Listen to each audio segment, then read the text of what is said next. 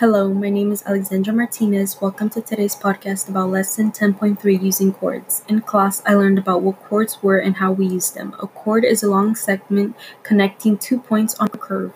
When the chord passes through the center of a circle, it is called the diameter.